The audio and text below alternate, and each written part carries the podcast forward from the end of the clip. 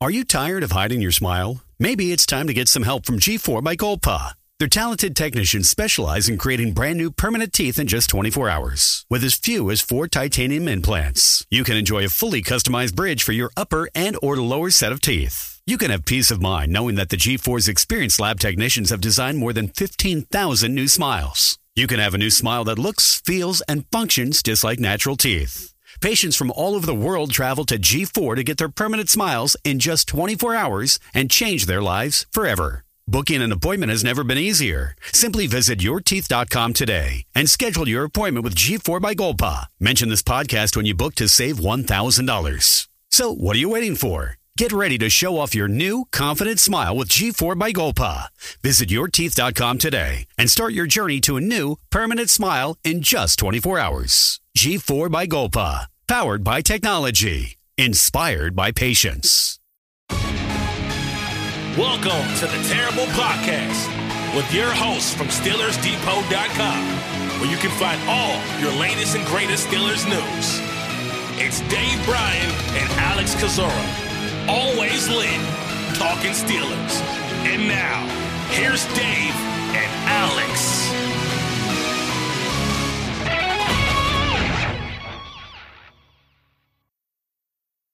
Welcome to the Terrible Podcast, Season 13, Episode 125. He's Dave Bryan. I'm Alex Kozora, SteelersDepot.com. Thanks for being back with us here on this Wednesday, Steelers Nation. Dave, how you doing? How's the weather in Vegas? It has been cold and rainy and kind of crappy the last couple days in Pittsburgh. Yeah, it's been beautiful out here. Starting to warm up, though, uh, getting into that triple digits here. Uh, oh, already. Uh, I think there there was one day. I think it was uh was it this last Sunday or the Sunday? Yeah, I think it was this last Sunday. They said it was going to be it was triple digits here. So uh, yeah, it starts warming up uh, this time of year. So we're uh, uh, starting to come out of uh, what you know the shorter spring, and there's a lot more rain this this year during the spring, which this area obviously needs it. You know, probably everybody's read the stories about. Uh, Lake Mead and the low levels, and man, they've been pulling uh, bodies out of there. Probably been there for 50 years now. At this point, they, they have discovered quite a few bodies in Lake Lake Mead uh, uh, uh throughout this process of, of kind of the the lower water levels and all, mm. but uh, starting to warm up. Uh, that's a positive way to. Yeah, uh, that's a good note to get uh, people ready to talk Steelers football. Yeah, yeah. But uh, other than that, doing well. It is Wednesday, and uh, now we're starting to transition from the uh, the draft process and and get ready for this team to hit the rookie mini camp, which will I think be what a week from Friday, right? Yeah, it'll be. It's always Mother's Day uh, weekend, so May 12th through the 14th will be the Steelers three day rookie mini camp. So that's the next thing on the Steelers calendar. Um, a little less to talk about today, obviously, as we're starting to come off the draft here. We we discussed the entire UDFA class. We knew that by by Monday's show, correct? I think that was all all announced. Yeah, I think just the seven guys there uh, overall, and you know we've got I think we've got film rooms up on all those guys now, don't we? We do, yeah. We've hit every single one. Even found some Merrimack tape, and even because the Merrimack kid was at D three Curry College. Never heard of Curry College before. We have a game of Curry College too. All right, so Good we're work. doing the best we can. And then uh credit to Joe Clark. He found a great article from, and I still got to work on the pronunciation here. Is it Nayam Wama? I think I'm saying that probably terribly, but he had talked about you know choosing Pittsburgh over a couple other offers from Dallas and the Jets, and the big reason why he chose Pittsburgh for presumably less money because Pittsburgh does not hand out a lot in terms of signing bonus was uh, for Karl Dunbar, and uh, apparently had a really good relationship with Karl Dunbar, or maybe just in the conversation they had, kind of towards the end of the draft, made made uh, Dunbar made him feel like Pittsburgh was the place to go. So uh, good find by Joe, and and that's good insight on how you kind of get some of these UDFA's to come to Pittsburgh. Yeah, we don't know all of the signing bonuses on those uh, on those seven yet. Uh, there is two being reported uh, though, and I think uh, one is uh, Tanner Morgan, twenty five thousand. Uh, that's a big that's a big signing bonus for the, for the Steelers and undrafted free agents, and uh, uh, Monty Pottebaum, right? Uh, ten thousand dollars uh, there. So the other five, uh, those guys haven't even hit the official NFL transaction sheet as signed yet. So I don't know if that might uh, might have to wait on that happening until you know later on into uh, possibly even next week there. So we might be waiting to find out what the signing bonuses on on on all those guys are because there's only really been two been reported so far, and once again, neither one of those have hit hit the NFL or the NFL sheet yet or PA sheet yet. Gotcha. So we'll hopefully we'll uh, know those numbers sooner than later. Um, also, just a bit of housekeeping here did not impact Pittsburgh really at all. But yesterday was the deadline for the fifth year option, right, for the 2020 class, and obviously Pittsburgh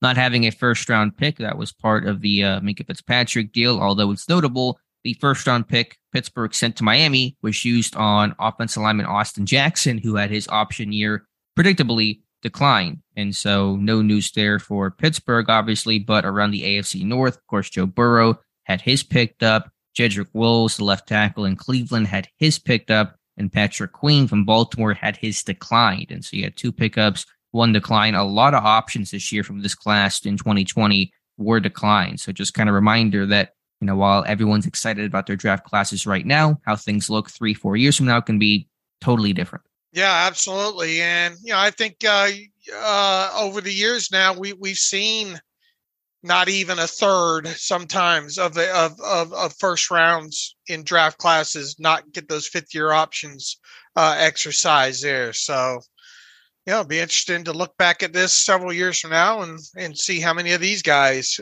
uh, uh, wind up being in that same boat. Were you surprised with uh, Chase? Was uh, Washington didn't exercise Chase uh, Young, did they?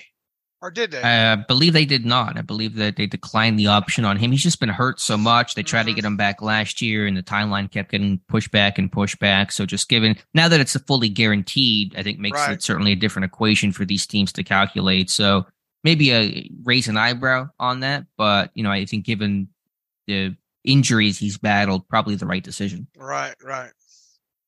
All right, Dave, to get back to Pittsburgh here. Piece of news uh, found out yesterday, and it kind of explains something we discussed uh, back, uh, I guess, a month or two ago with Jamir Jones, who had been surprisingly released in, I think it was March, and we kind of wondered at the time why does this guy get released? You know, six weeks after signing his exclusive rights tender. According to Broward County records, he was arrested on a, a battery charge and a domestic violence case on April 11th, and the following day released by the Pittsburgh Steelers.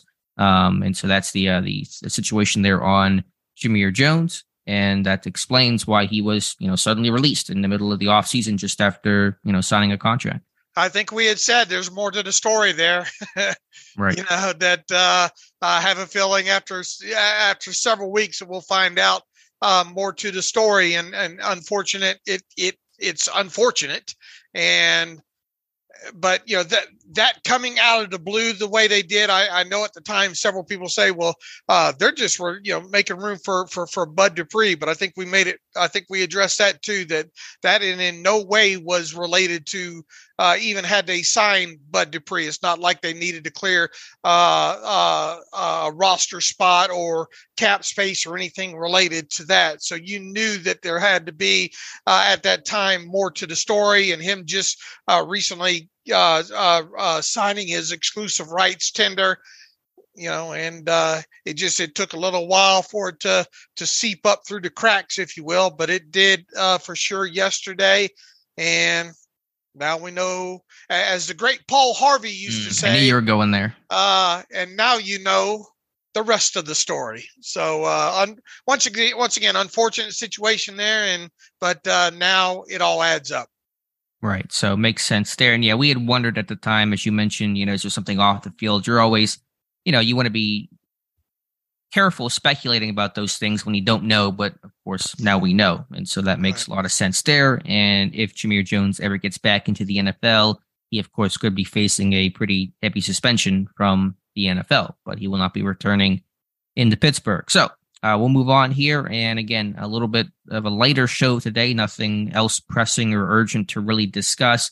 Dave, this team has 87 on its roster right now, which of course means there are three spots still open on that 90 man roster.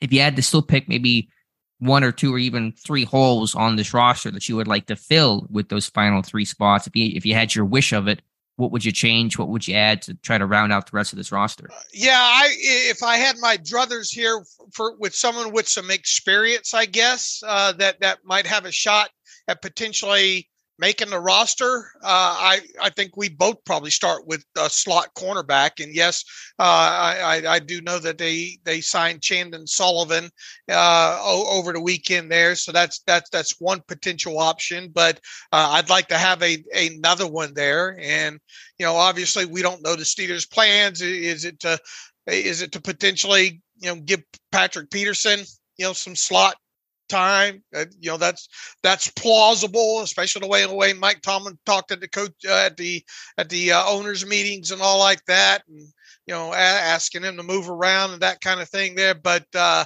uh, I would say it wouldn't hurt my feelings to see another experienced slot cornerback that can cover come in.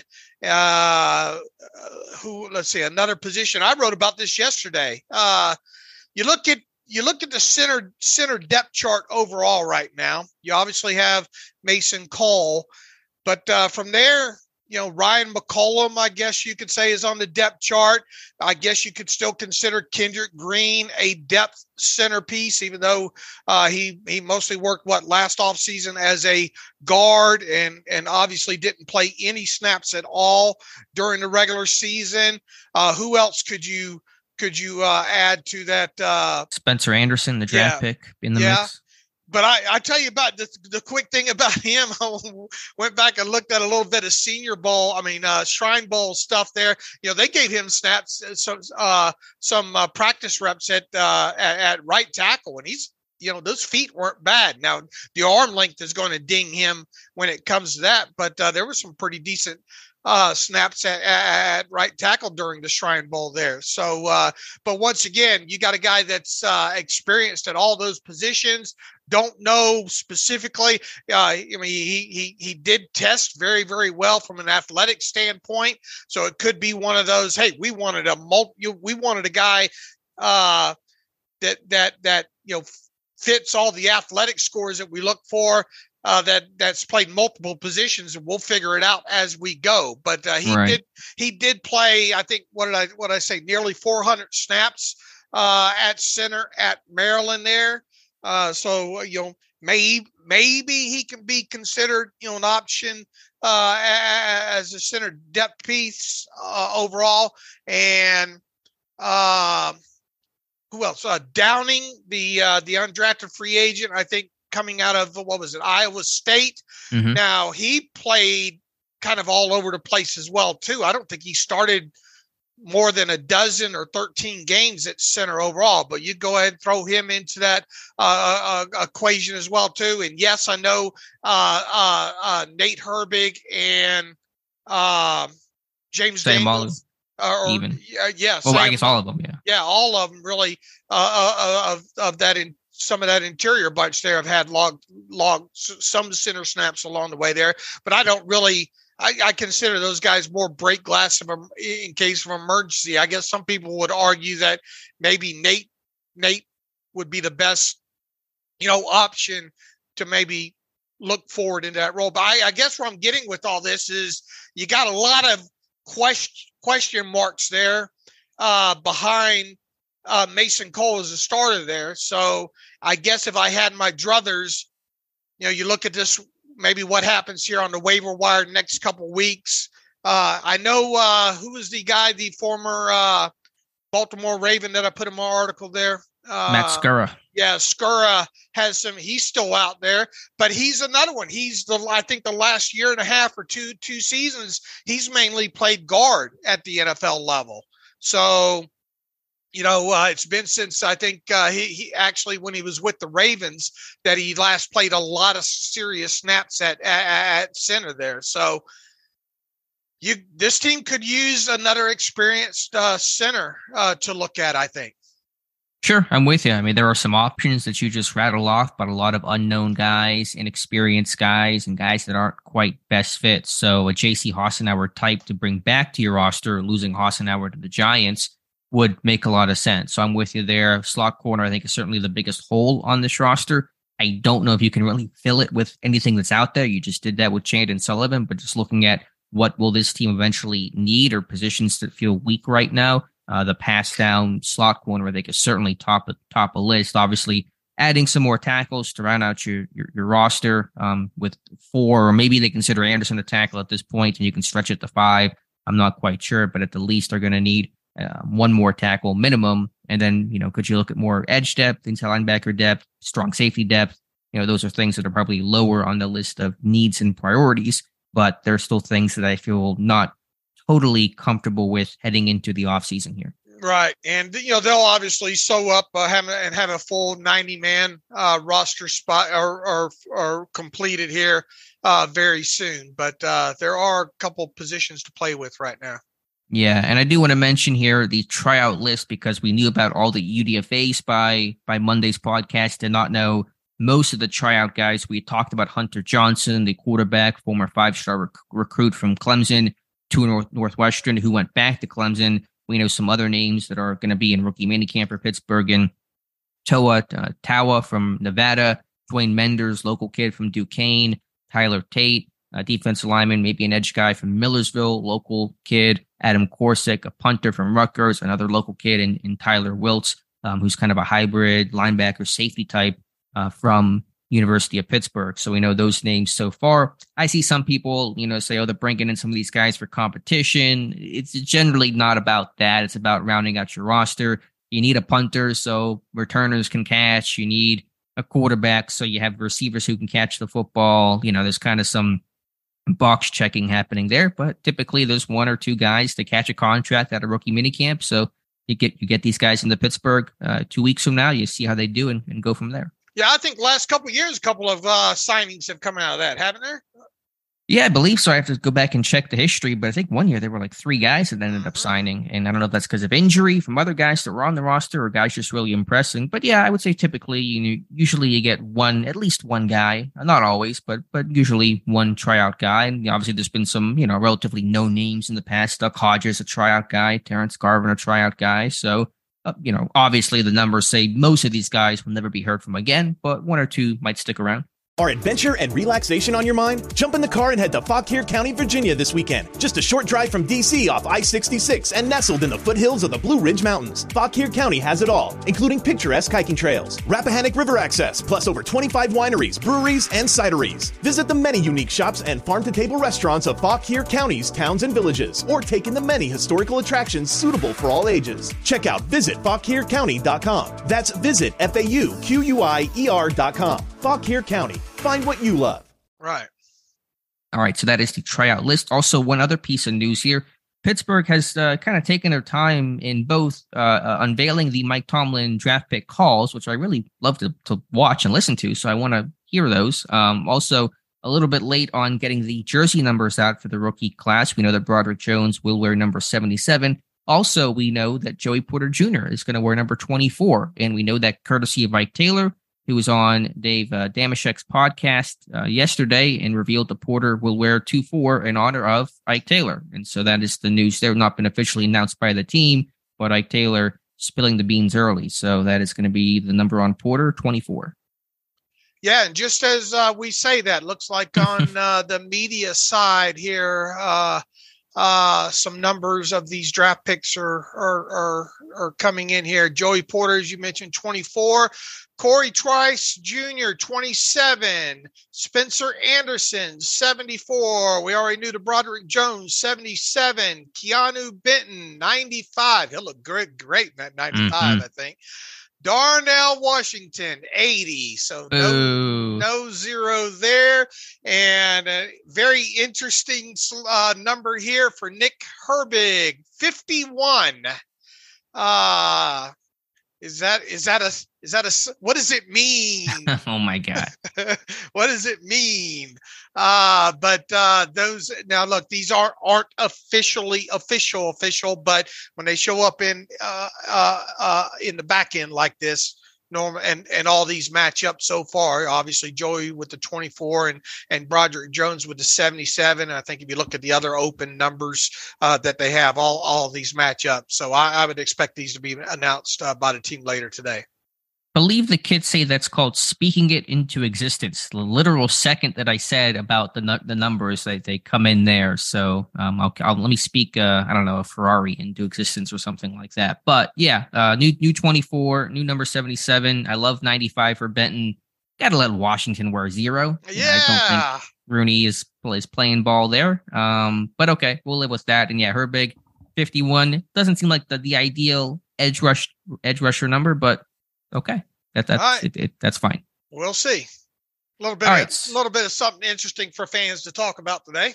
Yeah, people love jersey numbers, and I kind of like them too. Just uh, you know, I don't know. It, it's fun to discuss, a little lighthearted discussion on Twitter. But if you want to get your your jersey numbers, uh, maybe you should still hold off, I guess, to buy a jersey because oh, numbers yeah, sometimes I would, change. I would, yeah, yeah, I would wait, especially I mean, I think with guys like Porter and and and, and Broderick Jones, obviously, uh, I think you could go out and buy those jerseys right now. That's that, that that's what you like to do there. But uh, uh, other things have happened before when it comes to you know switching around. Uh, you know, right before the season starts. You know, I, I would just use caution if you're going to. I would wait till they officially become uh, for sale on like Steelers.com or, or, or Fanatics or or NFL Shop or something along those lines. You know, right. For those wanting to get their Spencer Anderson jersey, you may want to hold off a right. couple of couple of weeks. Um, do you think Porter wearing 24? My first my first thought was okay, that's cool to honor Ike. My second thought was.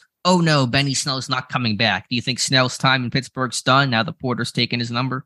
Well, it, it goes back to the 44 that they gave uh, uh who's Tanner Muse. Yeah, T- Tanner Muse. What does that mean for for uh for Derek Watt? Now, look, they they are going to have duplications in numbers, right? Uh right. once once you get into camp, you and and and that the way the duplication numbers system works is one person on the offensive side of the ball uh, uh, can ha- can have a, a, version of that number, and one player on a defensive side of uh, football can have that that number. However, comma you know, when you're looking at, at at two guys that have been on the roster for a little while, I mean, I, I wouldn't take it to the bank, but it, it, it's it's not great. Now, you know, could look, there's only so many numbers to go around and, and position groups and all like that. So could Benny Snell still get re-signed back and, and be issued 24 until, you know, the final cut down day where everybody's got to figure things out. I mean, at, at this point, uh, Porter obviously being a draft pick, and Porter uh, obviously uh, you you want to get a jump on selling that gear if you're the NFL. Mm-hmm. I would I would like to think that 24 now belongs to Porter. Uh, you know, at, at, this point here. So if Benny Snell did come back and somehow wound up making the team, eh, he might be in line for a number switch. But I, I don't know all the politics and official rules and stuff related to that. But uh, not great, Bob. I'm disappointed today. Uh, right, and probably the same with Derek Watt too at this point here. Uh, never say never, I guess. Uh, don't speak in absolutes, but not looking great for either one of those two, two, two, two guys right now. I'll tell you what. You look at that some of that Monty uh, uh, Pottebaum uh, tape though. Kind of has a feel of a younger Derek Watt, to to to be quite honest with you there. So uh, we'll have to see how how this all plays out. But I, I would say at this point of the off season right now, it's not looking great for Snell and, and, and, and Watt to come back, even on you know veteran minimum minimum deals.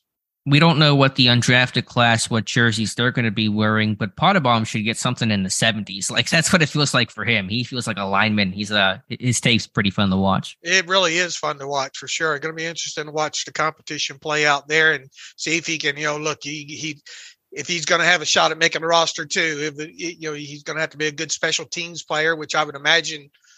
I haven't looked at that that that phase of his game or anything, but I would imagine somebody with that mentality uh, uh, wouldn't be bad in that area.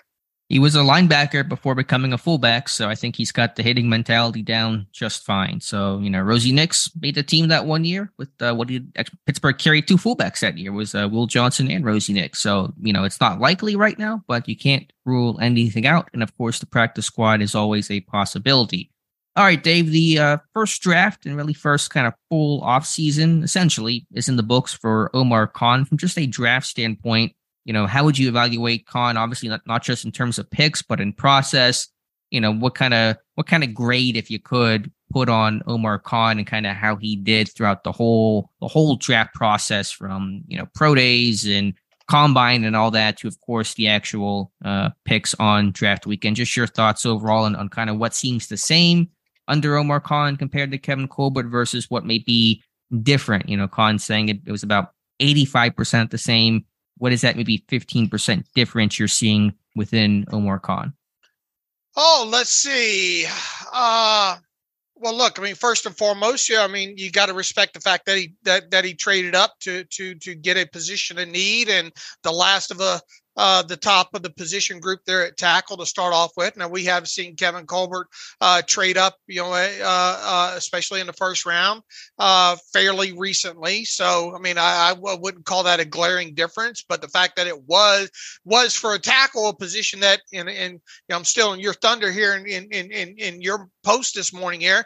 Uh, Colbert never drafted a tackle in the first round during his entire regime, going back to to to 2000. So that was obviously something different. I my, my takeaway overall, though, to be be quite honest with you, and I don't have deep analysis on this, is the fact that, and we wondered what the pre-draft process would look like under under Khan uh, now versus Colbert and how much that would change up our thinking moving forward into to, to pre-draft processes.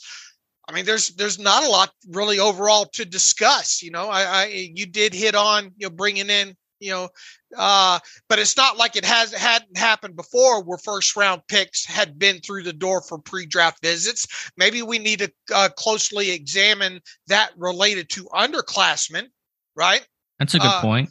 Uh, you know, how does pre-draft visitors that wound up being, or how, yeah, how do first round draft picks uh, overall related to not being underclassmen and being underclassmen. How does that fall out there? Because you know you probably you obviously know less about especially coming out of the covid covid years and all you know you know less about some of these guys personally uh overall than you do you know the seniors and stuff like that. So may, maybe that's something to look look at in in that phase of it. But as far as the uh the pro day tours and you know now I think the visitor list overall, the pre-draft visitors might have been more related this year to the possibility of there being more. You know, they didn't have a fifth or sixth round pick at you know at at at at the time, uh, and then within that, we heard of all the talk about maybe them potentially trading down from 32 and picking up some more,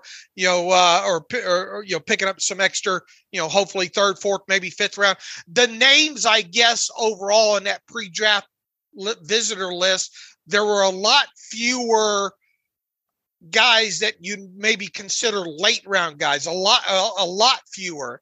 That'll be something to look at maybe moving forward if they go into a draft with a more balanced right uh, uh, selection list from from from round one to round seven overall.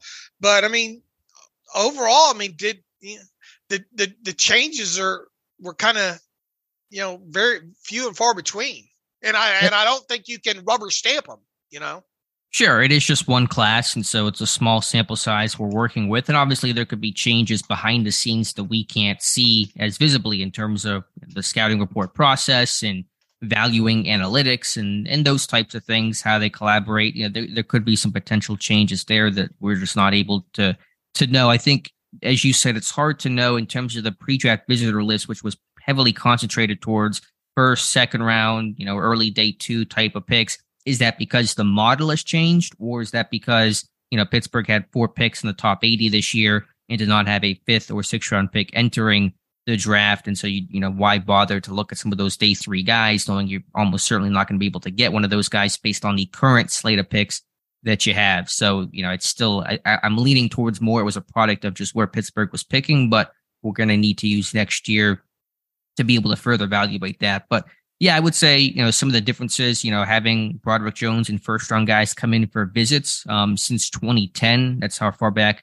you've been tracking the pre-draft visitor list. Only four first round picks eventually came in for visits, and one of them was Kenny Pickett, which was a local visit last year. Did not count against their 30. And before that, the last one was um, I think Ryan Shazier in 2014. And so you had a long stretch there. Now there were no there were no visitors in 2020 and 2021 due to COVID, so you throw those out. But even still, 2015 through 2019, Tomlin and Colbert would always go and see the first round pick as opposed to those guys coming in for a visit. This year they went and saw Broderick Jones and he came in for a visit. So, you know, is that is that going to be a change going forward? I have a feeling it might. In terms of the position, as you said, first time drafting a tackle since 96, Colbert never did it. It was the only position Colbert had never drafted in the first round outside of the silly ones like fullback and punter and kicker and long snapper. So that was the last last position to get in terms of first round selection. So I thought that was kind of interesting as well.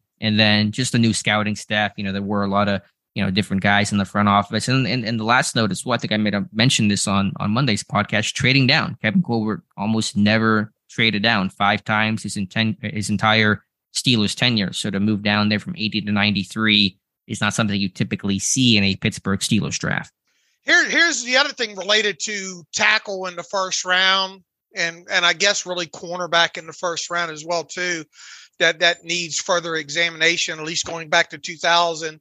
What was the average first round, the original spot in the first round you know before any trades or anything that that the Steelers had going into a first round because if you're if you're picking in the bottom you know third to quarter of the first round on average over all those years what are the odds that you're going to get a and obviously you'd have to go back and look at each tackle class and all like that. I mean, the Steelers obviously like value, positional value as well too. I guess what I'm getting at is how many of those years without trading up would they have been able to to get a one of the first three tackles off the board per se?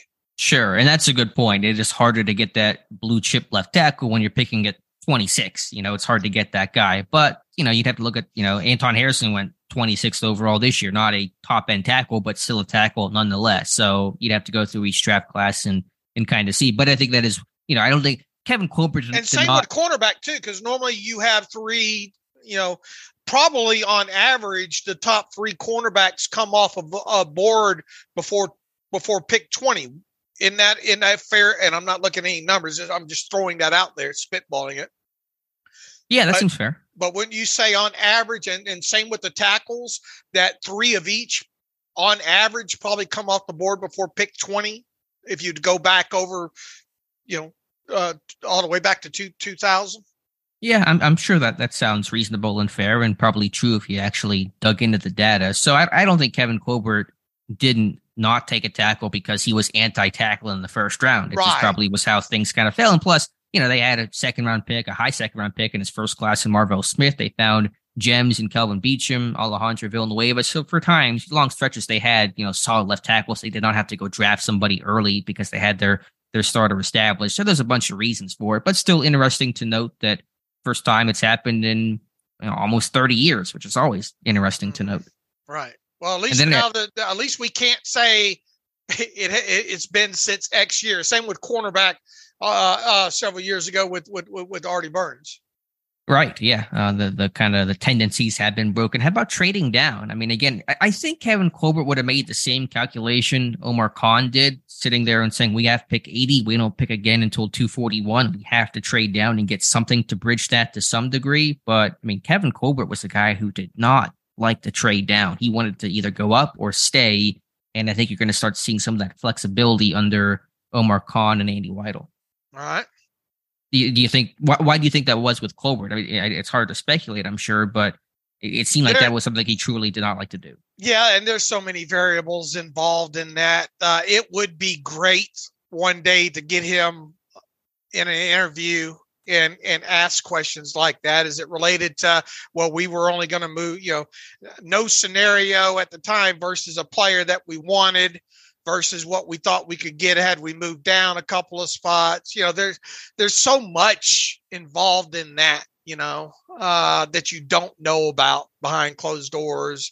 Uh, and within all that too the steelers do seem like they they at least under Colbert, go into go into drafts with guys that they that they like on the old index card, like I uh, like to joke about there, and you know, and be damned where we take them unless somebody blows our socks off, and maybe there just wasn't very many instances where they felt comfortable of still getting their guy yet picking up a, a, a, a nice selection of draft capital you know, I think I think you're right. I think there was a, a, a hyper conservative. We'll never nature. be able to answer that question. I have a feeling. You know. Sure, sure. And again, I I, I don't know if Colbert's thought was I'm never going to trade down, or rarely, if ever, trade down. But I think he just never wanted to be caught with his pants down, where you make a trade and all of a sudden the guys that you were going to take go off the board, and you're kind of stuck at you know five or ten or fifteen picks later, re- regretting that trade. And so I think that might have been the reason why it rarely happened. I mean, last time this team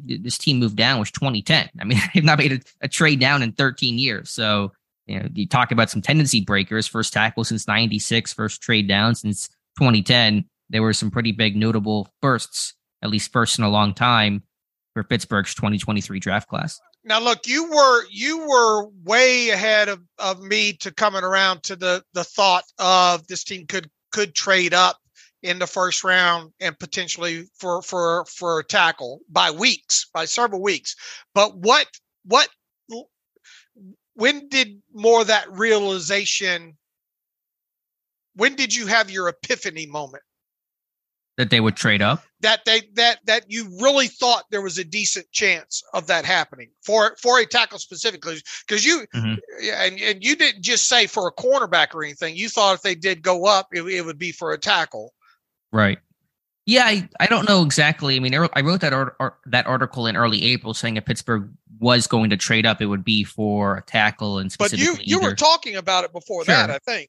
Yeah, just some of the stuff about you know hearing Omar Khan being aggressive and you know him saying if we if there's a guy that we want, we're gonna go get this guy. Like some of those comments like that, and I know that most GMs say that. No GM says we're gonna be conservative and let somebody take our guy. Like nobody ever says that, but you felt like it was a bit stronger from Omar Khan, your first draft. You want to go get your guy, you have extra draft capital to play with. Those kind of things made me think that this team was more likely to go up than down. And then, you know, I started thinking about it more, and this was late in the process, but like right after the Rodgers deal got done, to see the Jets go back from 13 to 15, you felt like, okay, this team can trade up only a couple spots with New England at 14 and, and, and jump the Jets to get a tackle because Pittsburgh knew, I think even Khan and Tomlin made a comment you know, after making the pick that basically saying the Jets were going to take mm-hmm. Jones at 15 had Pittsburgh not moved up. And so they knew what the, the calculation was. And so once you saw the Jets move back, that made it less costly for Pittsburgh to go up because heck, if the Jets stayed at 13,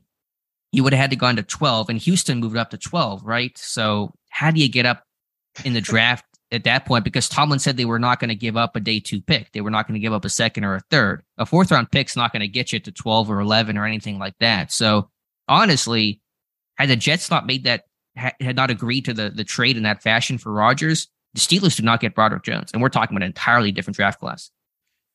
Boy, that makes my mind hurt there. Right. I just blew uh, your mind there for a second because they're, they're going to get a corner unless they're going to take on Anton Harrison, but they probably get, they probably take Joey Porter Jr. or Banks at 17 and the whole class is, is different. All right, the Steelers have now uh, they're probably angry about with me at this point. Ah, then the articles come out. They put it on their website. Can't be mad about that. Yeah, but uh, anyway, they have uh, now made those numbers uh, official overall there. So. Uh, yeah look uh and we did that quick little exercise right you know uh, uh, me explaining in my final mock why why i thought you know Broderick Jones might be the pick there by by literally trying to go through each team and looking at the needs versus tackles and thinking that well maybe maybe there's a chance. Broderick. I, I, I felt good about my speculation that Broderick Jones might be the last one of the top one t- tackles taken.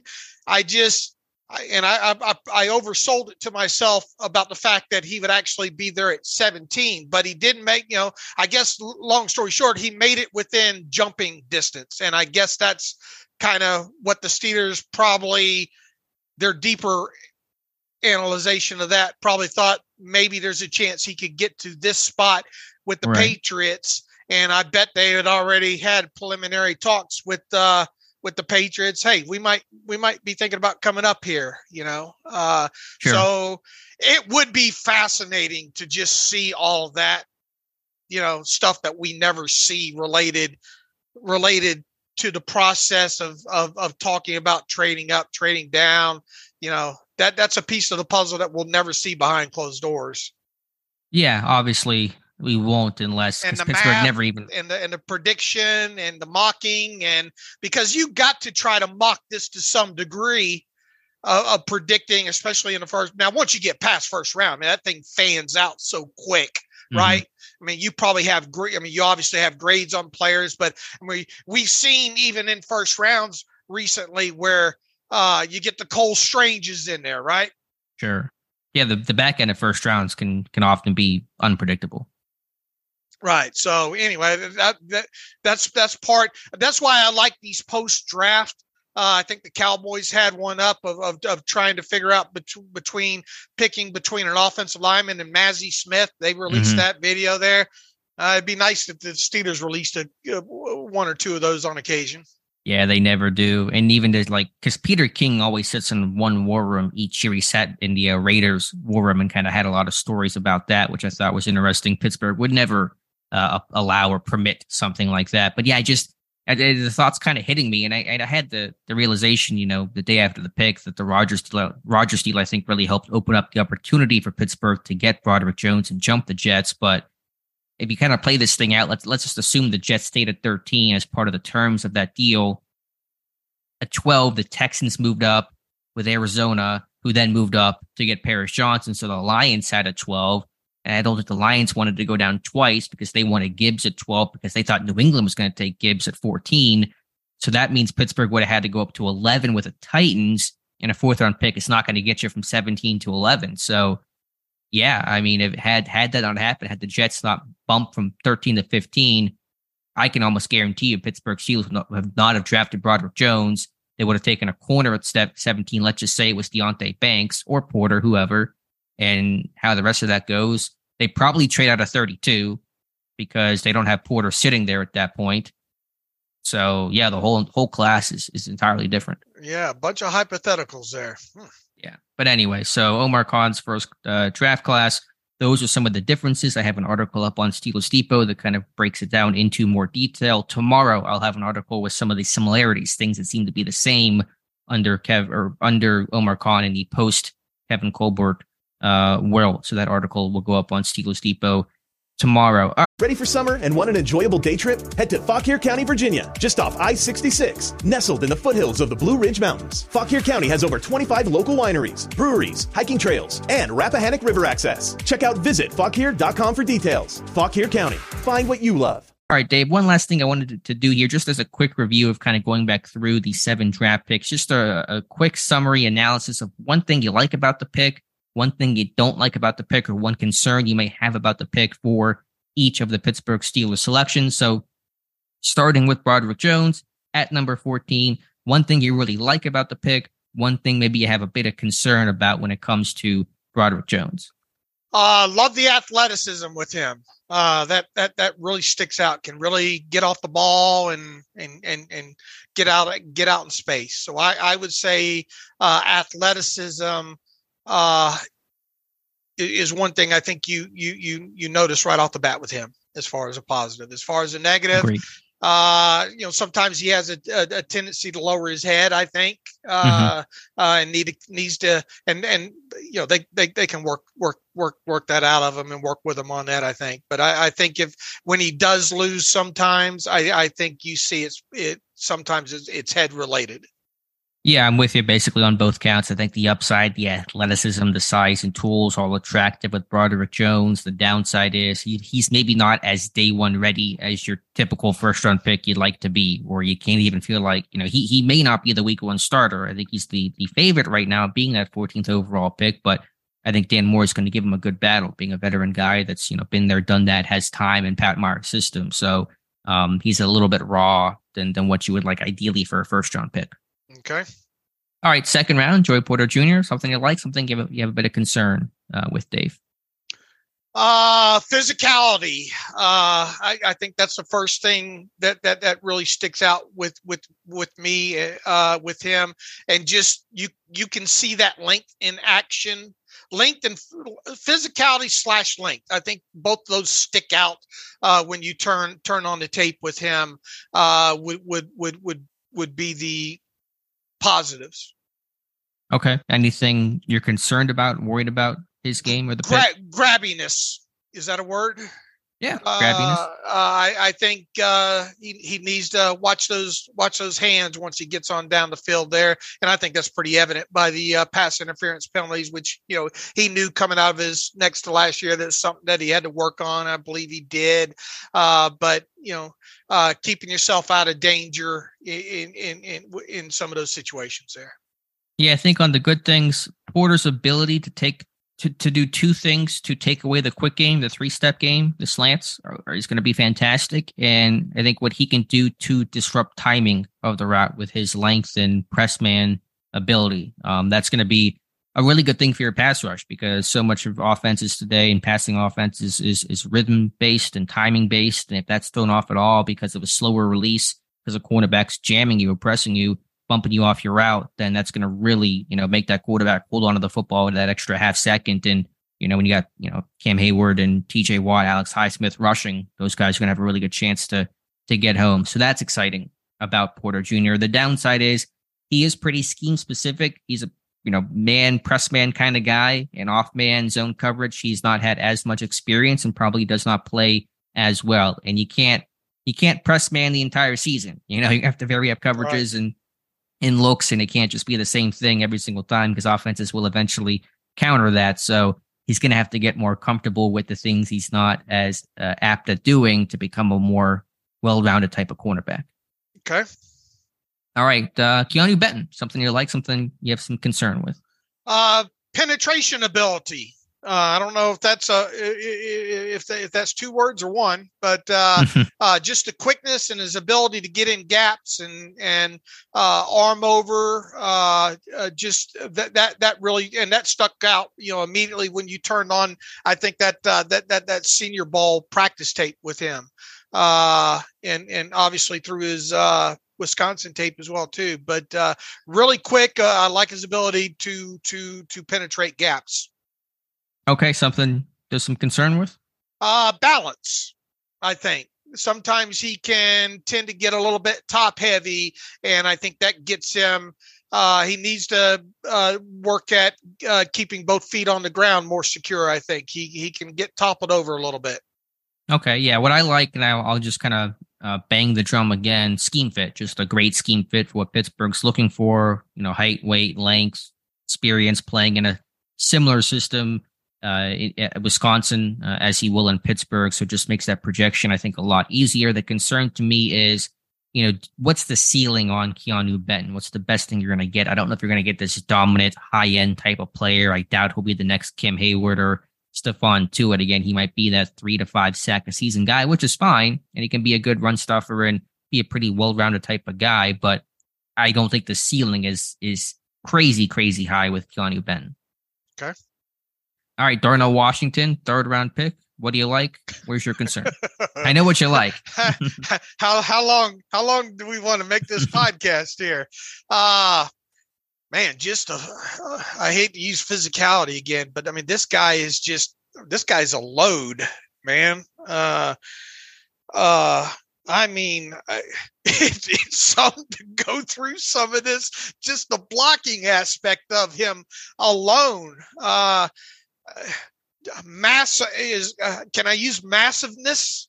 You know, as, as something I like. You're creating words in in your analysis uh, because I mean, even even out in uh, you know as, as, a as a pass catcher there the uh the the the catch radius you know how do you how do you not throw a completion to this guy unless maybe you throw it down to, uh, more towards his feet i mean you can't miss this guy uh, with with with the radius that he has and uh, just the overall physicality and and everything that goes along with him. I mean, there are if you're an edge right now uh, in in in you know that's got to play the Steelers here.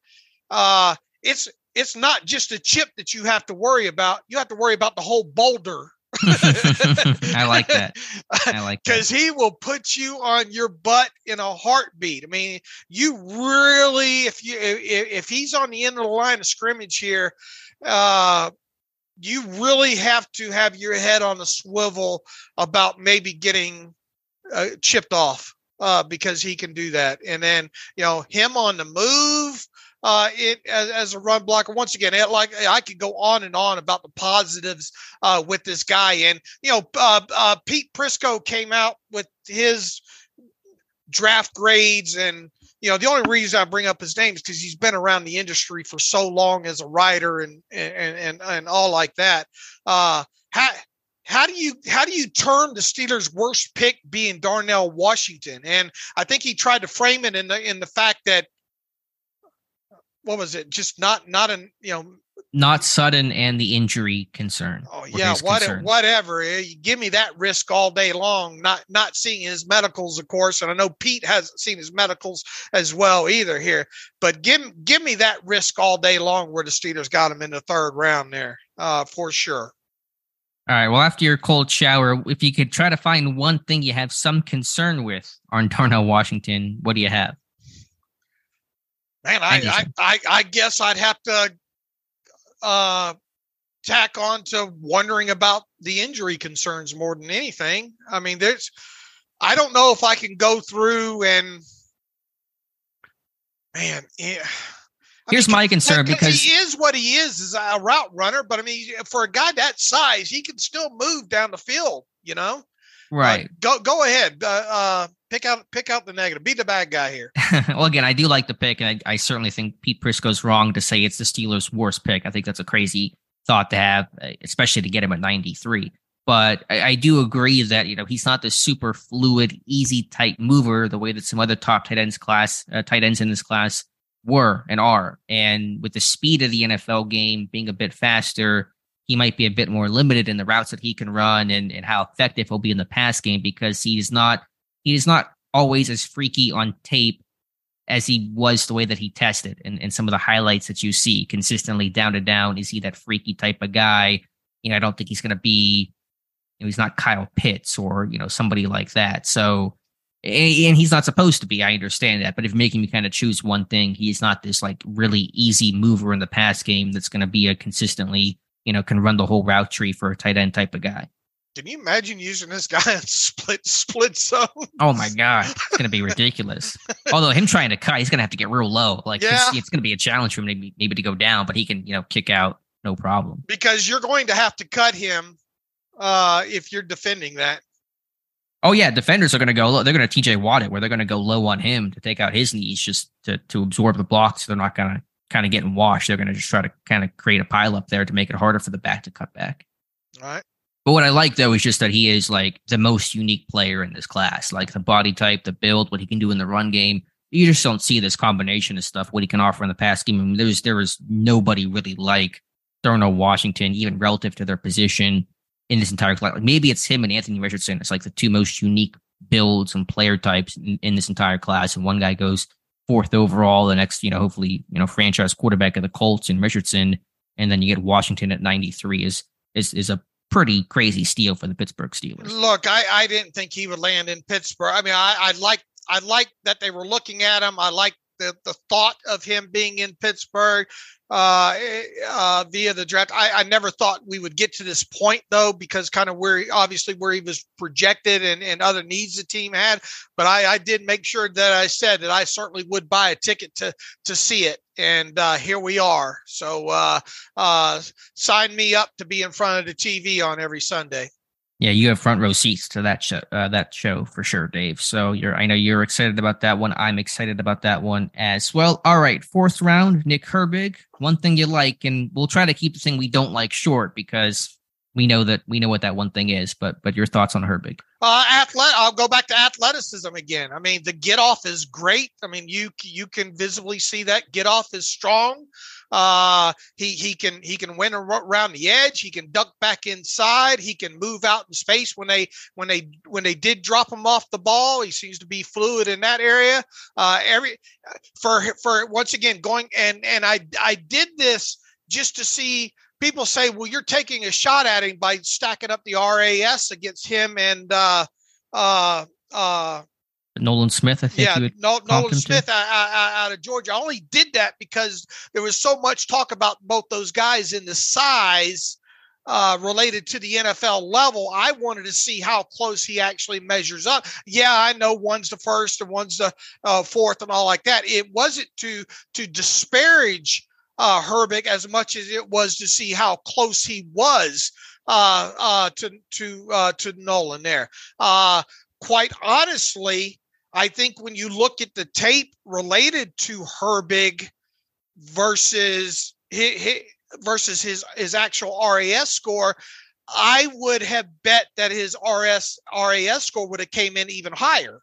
Well, he got knocked for the size. Right. I think, I think the testing, the numbers were even better. He just got pushed down because of the, the lack of size. Right. So, uh, I mean, he the the athleticism is certainly there, as is the want to, and uh, you know, there there are a lot of plus valuables. Character, uh, you know, you know, football smarts. I think sticks out uh, with with him as well too.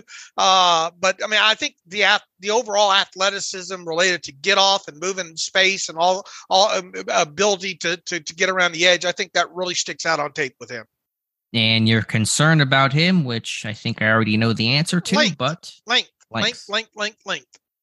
Yeah, mine as well. So I'll keep that short because I don't want to beat a dead horse. But the concern about the arm length to play on the edge of 31 and a quarter. What I do like though are all the things you mentioned. I think he could be. I think he will be an impact special teams player. Like day one, he could lead the team in special teams tackles as a rookie. Like his intensity, his hand use, ability to, to block shed and stay clean in the coverage game uh, motor, tackling ability, closing speed. I think he's going to be a real special teams demon at worst out of the gate, and, and that's really exciting. I agree.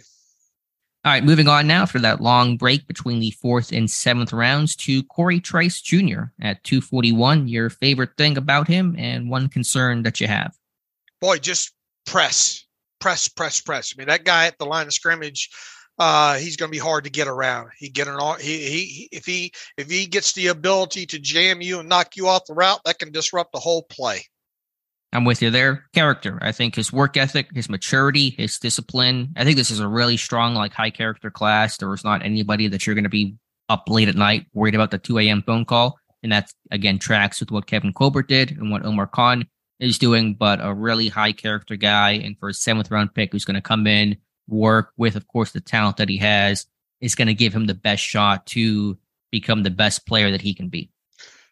Uh, as far as uh, negatives with him, I, I think it. I, I, think the prime concern might be related. You know, kind of going back to kind of what we said about Darnell. You know, the, the medicals. I, I think overall, uh, I'm interested to see now we got Owen Straley doing more in depth on the cornerbacks and, and doing film rooms on, on those guys, uh, press and, and, and, and man and zone and stuff like that. And all. So, uh, yeah, I'll, I'll be looking closely at his more detailed study. Unfortunately, there's not a lot of all 22 uh, Purdue tape you know float floating around right now here but mm-hmm. uh, i would say just initial concern uh, a general overall concern would be related to maybe the medicals especially to see that guy fall that far like all, almost fell out of the draft i mean how bad is the medical for every single team to consistently pass on him throughout day three when you knew the tape was a whole lot better than you know later day three uh, value. So so that's a concern but i would just say something different.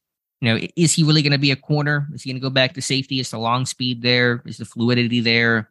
Um, can he play in some of the off stuff? I mean, I, I, again, I think at some point he's got a he's got a shot to go back to safety, and so how much pain will you have at him at corner before you kind of decide, okay, let's go back to safety. You may have some negative outcomes along the way that uh, determine that. So just position fit. What actually is he is my uh, my concern with Cory Trice uh, Jr. Somebody pointed this out in my comments here. With 95 going to Benton, what does that mean for Wormley? That's mm, another, it's the whole Benny Snell thing. Yeah. Although I mean, just Wormley, like we knew if he was going to come back, it was still going to be a couple of months, like before yeah. training camp, and even then, would he be ready? Yeah, I mean that's a good point there on on Chris Wormley. All right, the last pick there, Spencer Anderson, guard, center, lineman. Not really sure what to call him, but but something you like, something you don't like. Footwork. Is that something you like or something you don't like? I like. Okay, gotcha. You, yeah, you said you had good good feet to play tackle, maybe. Yeah, I mean, it, it looked it looked like uh, he's he's got the he's got the the, the footwork to play obviously any of the positions there. I, I, think that's what in the in the limited amount of stuff that I've seen since he since his selection, I think that's the thing that sticks out to me the most is is quality footwork. And something you're not a big fan of? Arm length. And I think that's what probably uh it's 30, 32 i think uh now look i haven't gone deep into his tape and i'm not going to be able to for for probably another another couple weeks or so here but uh uh i think that might be one thing that kind of kind of kind of dinged him overall that just you know some some just minor technical stuff that you can pick up uh, off of. I think he does rise up a little bit quick out of out and gets a little upright there. So uh, I haven't I haven't studied him all that much, uh, and I've, I've most mainly looked for positives on the initial stuff that I've, I've I've worked through already there. So I would say the the footwork and and you know you know the technical flaws that you normally see with these guys mm-hmm. coming coming out too quick, uh, I, I, you know, up up upright, and then uh, probably the arm length probably got him dinged a little bit.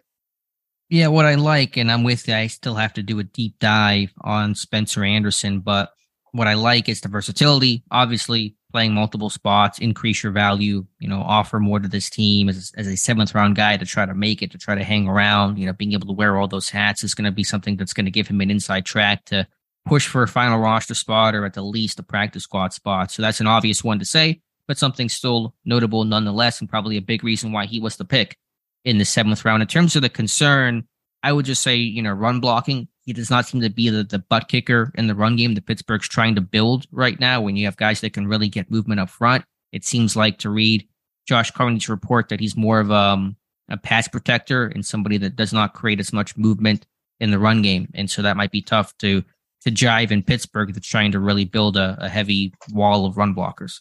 Okay. All right, Dave. So that's our review on the draft class. So, um, any other final thoughts? As I'm seeing a report here about a tackle coming to Steelers Aha! rookie minicamp, and hey, a Chidi, Chidi Okogie from the XFL Brahmas.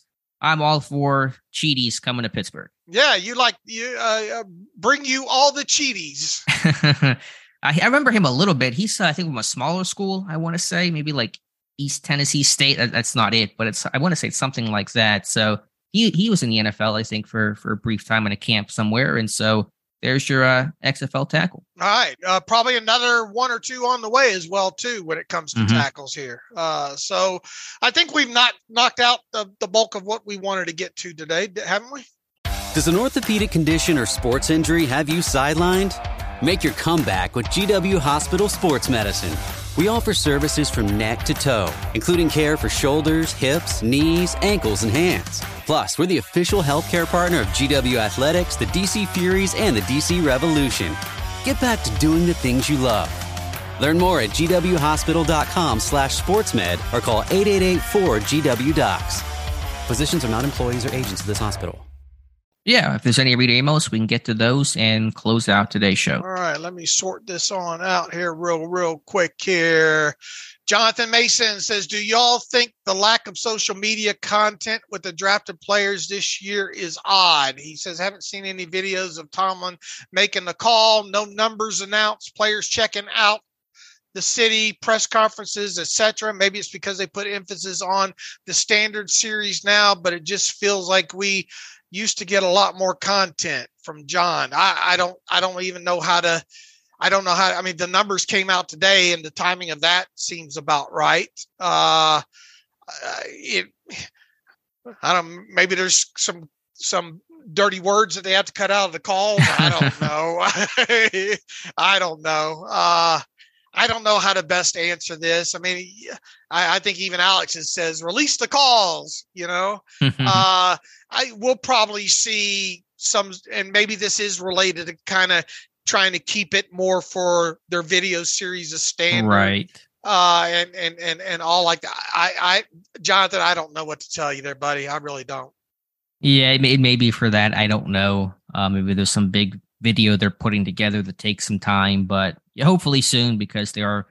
I want to know what the, the call was to Joey Porter Jr. when that conversation was like. Do you think he pulled the James Conner? We're not going to pay you for your gas money, like that whole thing. Like I wonder if that was the uh, the conversation. Yeah, but I, I, I cannot know. wait to hear whatever he said to the Porter's kid. Uh Caleb writes in.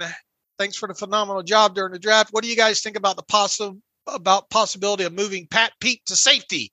He still has the ability to cover in space, space and has the IQ and the ball hawking skills to play there. I see him more of an asset there than liability at man to man at cornerback or at least uh, on, on, opposing passing guys. We've talked about, you know, look, I you're going to see some rotations. The ability, what Pat Pat Patrick Peterson brings you to this team is, I think, to be a lot more versatile in pre-snap, post-snap rotations, uh, uh, inverted stuff, uh, stuff with with Minkah diving down as the robber, and you know all that. You can get very very creative with this with a guy like Pat Patrick Peterson. I don't think you're going to see a full time move, at least not this year, to safety. And if he did play safety anyway, you wouldn't you?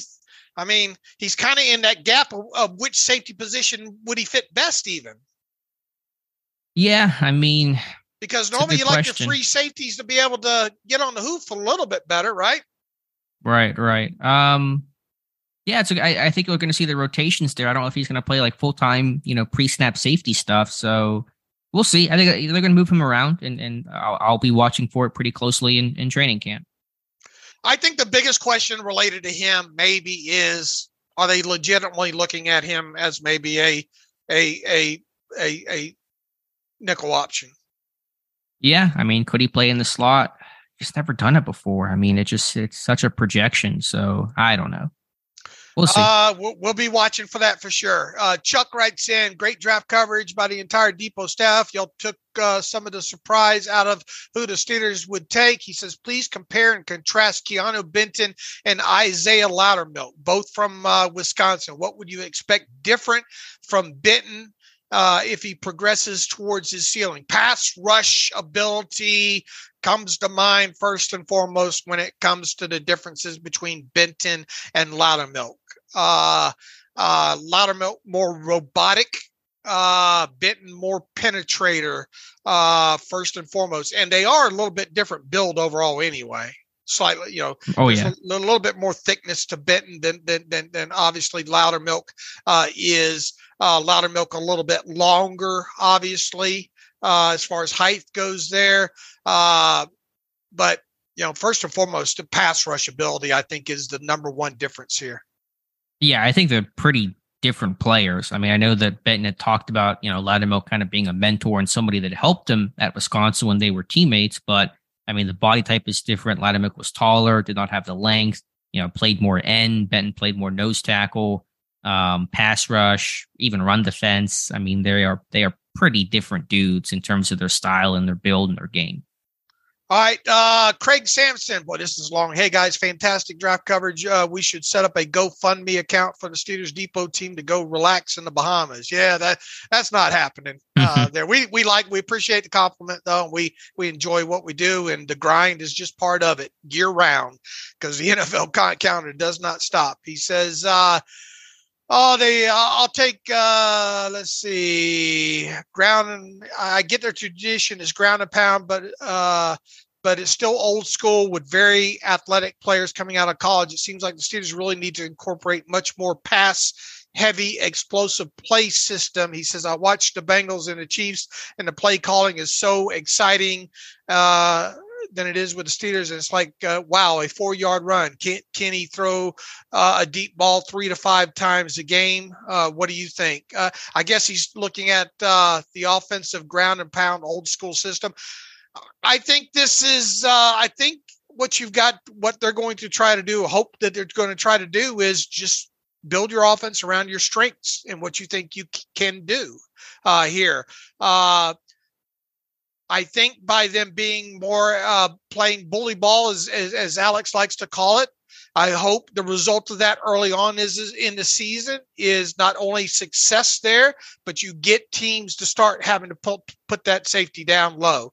And by putting that safety down low, you're going to open up more potential possibility for down to play field uh, uh, uh, passing game or over um, middle, potentially, you know, uh, slant, more middle of the field stuff there. So I think the byproduct of this team, I guess, going old school here. And look, I think you're going to see more emphasis around the league on running the football, right? I think it, it's going to depend team to team, but I think for Pittsburgh, the thought is we can't we can't try to build our team like the Chiefs or the Bills or the Bengals and expect to compete in that sense. Um, as much as we may like Kenny Pickett, we know that, you know, he's not going to be the next Patrick Mahomes, or at least, you know, he's not going to be that guy in 2023. So if we're going to win, it's got to be a different style of football, something counter to what we're seeing. Um, and that's going to be, you know, ground control and, and those types of things. Um, running the ball, keeping the opposing offense, keeping Mahomes off the field is going to be, you know, how Pittsburgh is going to want to win. Again, not winning the 35 31 shootout, but winning games, you know, 20 to 17. Now, the offense must be better this year. They can't average 18.1 per, points per game, obviously, but they know they're not going to be able to go toe for toe with the top scoring offenses in football. And so that's why you're seeing this team really go the other way and say, we're going to become the best, you know, kind of running physical team as opposed to trying to match these teams that we can probably never really truly match. Craig, I know you got a long email there. Try to bust it up if, if you want some of those other, you know, send, maybe one question in, in another email and, and, and we'll get to it there. I want to try to get to as many of these as we can here.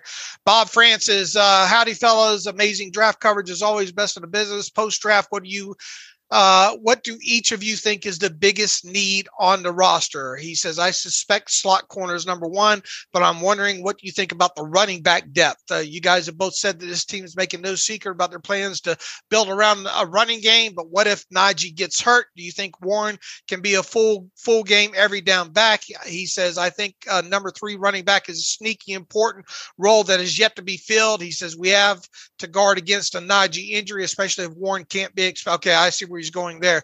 Uh, yeah, I brought this up, I think, during a live stream the other day. There, you know, maybe people shouldn't sleep on uh, uh, uh, Master Teague. You know, uh, I think that might potentially be, you know, the fact that he was hurt, and uh, you know, uh, Alex, you said he was having, you know, in a couple of days, he was having a good camp, right? Yeah, yeah, it was just a couple of days, but yeah, he was he was turning some heads. I mean, what happens if that's a guy that can come in and, and, and be your Benny Snell and play on special teams? You know, uh, look, it's not absolutely mandatory. And I think I got another question in here about Anthony McFarland. So I'll, uh, I'll lump them all together here. Uh, you know, the thing about Anthony McFarland is I, I, think the sun really is setting on that. Uh, now, he did have some bright spots last year and all, and, and ended up on the practice squad and all like that. And, and Noah number three doesn't absolutely have to play on special teams, but it sure would help if you could get on at least one of them as a returner or something like that. Uh, and you know he's he's he's not as big of a back either, so that's that's a strike against him. Uh, I, I, will say this, Bob Francis, it is something to pay attention to as we get on into the off season here about who who has the inside shot or shots to end up being that number three. And it's way early here. We don't have a lot to go on, but I, I think Master Teague is a guy that maybe everybody should maybe see what progresses here with. Yeah, right now the job is wide open. There's no clear favorite. McFarland has the experience, but does not really offer you anything on special teams and I mean, some kick return stuff, but he's not going to be the kick returner in Pittsburgh and can't really do anything else. So, yeah, I would say it's open, especially if we kind of get the sense that Benny Snell's not coming back. Um, you got Teague, you have what are they going? I mean, Jason Huntley's there, McFarland. Am I missing and, any of the? Running? What do you backs? think about Warren? What? It, it, God forbid something should happen to Najee. Uh, how much can Warren handle? Yeah, it's a fair question. I think, you know, if Najee went down for the season, like, you know, week two, then it's a different conversation. But if there's like a couple weeks where Warren's got to kind of be the guy and, and, with a minor rotation behind him, then yeah, I think Warren has the the work ethic, the conditioning. Um, and he's, you know, he's a, he's a squatty guy. He's not a tall guy, but like he's not small um, in terms of the, he's pretty thick. So I think he can handle it for a couple of weeks.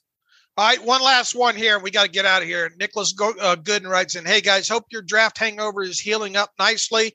Uh, I think I keep hearing from Yins and others is how there are zero excuses for the offense this year and that they should put up more points due to having more experience and additional talent. Well, I don't disagree, he says, with that, but I really think the bigger issue with the offense is scheme. He says, I think we had more than enough talent last year to score 200 plus point or 220 plus points per game consistently, but that just wasn't what our offense was designed to do. We wanted zero turnovers, 20, 20 play drives, and splash plays on defense to win us the game. That's a recipe for eight to 10 win season with, uh, uh, with that. He says for, with first round playoff exit, exits at best, as Dave would say, not great, Bob. He says, I don't think it's just Matt, a Matt Canada issue either, either dating back through the Randy uh, Fit, Fit, Fichtner years, I feel like the Steelers always play their best offense when they are down late in games and actually have to take risk and open it up. Bottom line, regardless of the players, I don't think we will see enough improvement on the scoreboard unless there are some significant changes with the offensive mindset, and I'm not confident that's coming. Okay, fair fair assessment. We look the biggest question mark I think at this point, you know, is uh, what what Matt Canada can get done with this offense at this point. You you, you got a quarterback, but but then again, you know, you can I, I to some degree, and it's not excusing it. They were trying to protect the rookie quarterback as much as possible last year.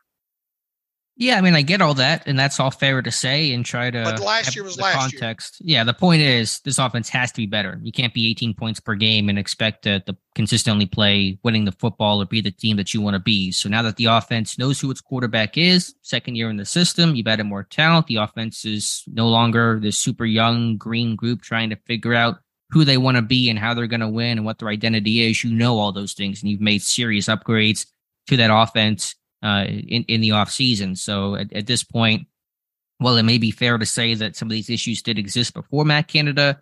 None of that really matters. It's about producing now. That's that's the only thing this team will be judged by what they do in 2023. And at this point, there is no time for excuses, and it needs time. The time is right now. And look, even if the running game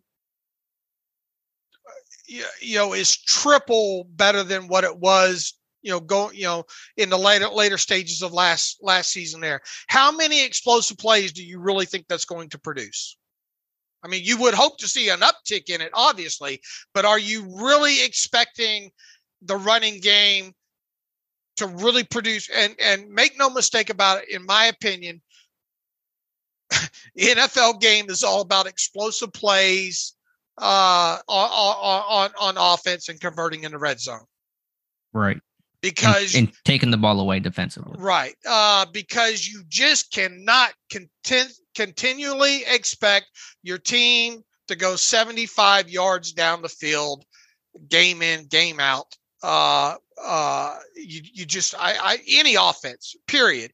That's why the explosive game element. So there are going, uh, and look, we have to see uh, explosive plays increase. We have to see yards after the catch really increase uh, with with this offense, and and the way you're going to get those explosive plays, increase in explosive plays, and increase in yards after the catch is being able to complete the football down the field longer and in in in in the throw short run long category you've got to get the, the ball to receivers in their hands in space yeah i'm with you um that's the name of the game and that's what pittsburgh has to do. So yeah is the run game going to be this hyper explosive the thing that's going to like carry your entire offense in terms of the big plays? Probably not but can it be the thing that keeps you on schedule on first down converts in third and short converts in the red zone and four minute offense those kind of big time moments? That's going to be, I think, what the offense is being built around from a run game perspective, doing all those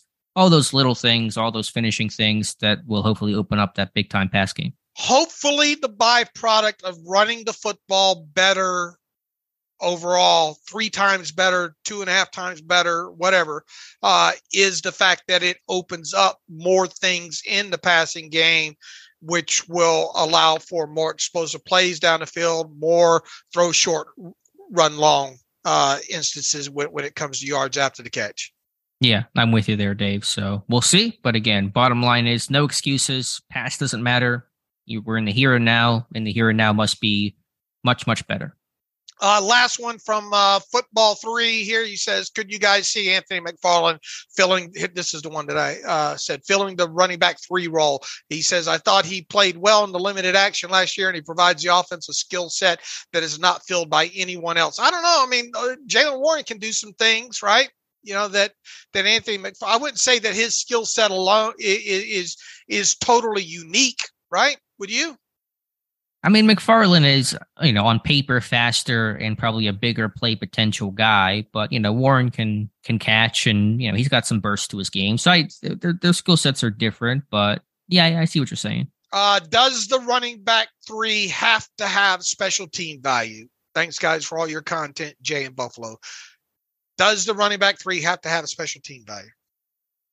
I guess it partially depends on what the plan is for Jalen Warren this year on special teams because he did a lot of coverage work himself last year. But will they kind of ease off of that because of the value he's going to offer offensively and make sure that he's, you know, fresh and, and healthy? I mean, he's still probably going to play in special teams, uh, special teams a little bit, but you know, you wonder if they'll maybe ease off a little bit. But even still, your number three, he's got to he's going to be active, so you better contribute on on special teams. So I agree. You may you may not have to be a core guy, but you got to offer you got to well, play get in one somewhere. phase.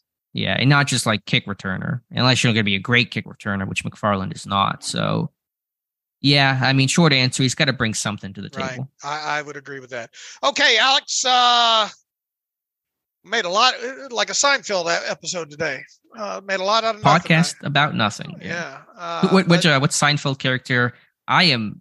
I'm George. Are you Jerry?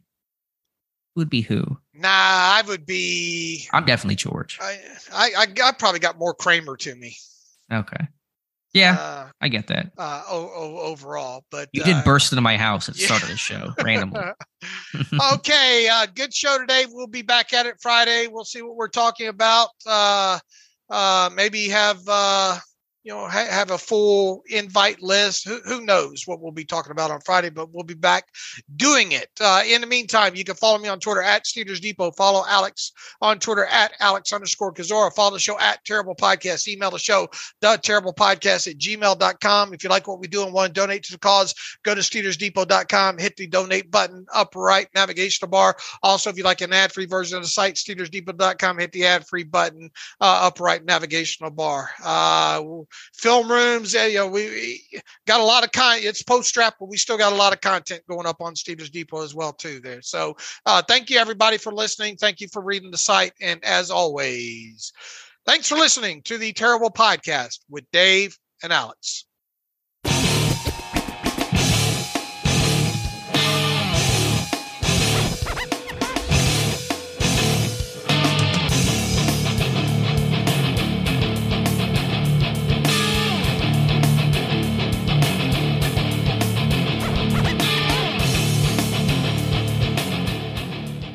Are adventure and relaxation on your mind? Jump in the car and head to Fauquier County, Virginia this weekend. Just a short drive from DC off I 66 and nestled in the foothills of the Blue Ridge Mountains. Fauquier County has it all, including picturesque hiking trails, Rappahannock River access, plus over 25 wineries, breweries, and cideries. Visit the many unique shops and farm to table restaurants of Fauquier County's towns and villages, or take in the many historical attractions suitable for all ages. Check out visitfauquiercounty.com. That's visit F A U Q U I E R.com. Fauquier County. Find what you love.